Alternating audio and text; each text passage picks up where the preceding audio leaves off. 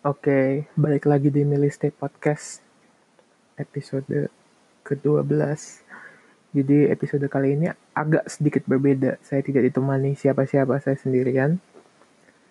Dan pada saat ini saya ingin menggunakan momen ini untuk sedikit refleksi mengenai hal-hal yang telah terjadi. Gak bakal lama-lama, sebentar. Sebentar saja. Jadi di masa pandemi ini semua orang tuh sepakat. Kita bakalan masuk ke tahapan baru. Tidak cuma di Indonesia tapi hampir di seluruh dunia. New normal. New normal. Kita lihat kata-katanya itu menarik banget nih. Menurut pengetahuan saya, new itu artinya baru. Normal itu artinya biasa, ya normal. Berarti new normal itu biasa yang baru. Sampai sini saya bisa menarik kesimpulan berarti setidaknya kita sudah pernah hidup normal tapi sebentar deh sebentar. Habis itu serius serius. Normal yang kayak gimana sih yang pernah kita hidupin? Apakah mungkin dengan kita ngatain orang itu udah normal?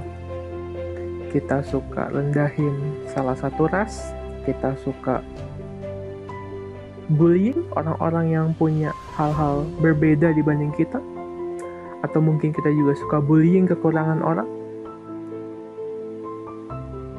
Terus udah sering ngatain orang ada juga yang suka buat konten prank. Banyak tuh. Pranknya sampai nangis-nangis. Ngeprank ojol lah ngeprank banci lah ngeprank PSK lah.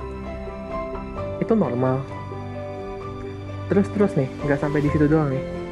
Kita juga suka budaya korupsi. Ada pihak yang suka korupsi uang, suka nambah-nambahin biaya, padahal nggak perlu. Tapi sebagian besar orang hampir pasti sering mengkorupsi waktu. Bahkan mungkin pernah.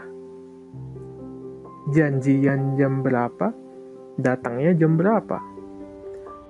Nggak sampai di situ. Ini yang paling parah kita juga masih sering berbuat dosa tanpa merasa bersalah. Ya seakan-akan dosa itu normal. Dari dosa yang kecil, nggak kelihatan mungkin.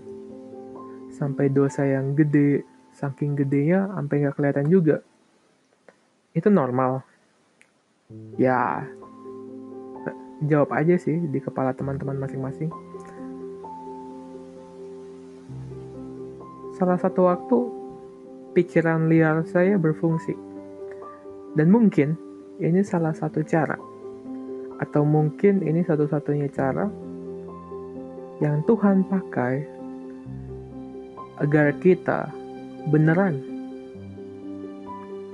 bisa hidup saling mengasihi, hidup saling menghormati, hidup, saling berbuat baik kepada sesama dan kepada seluruh makhluk hidup di dunia ini.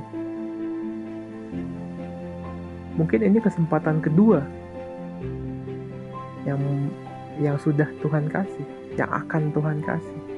Dan mungkin ini kesempatan terakhir kita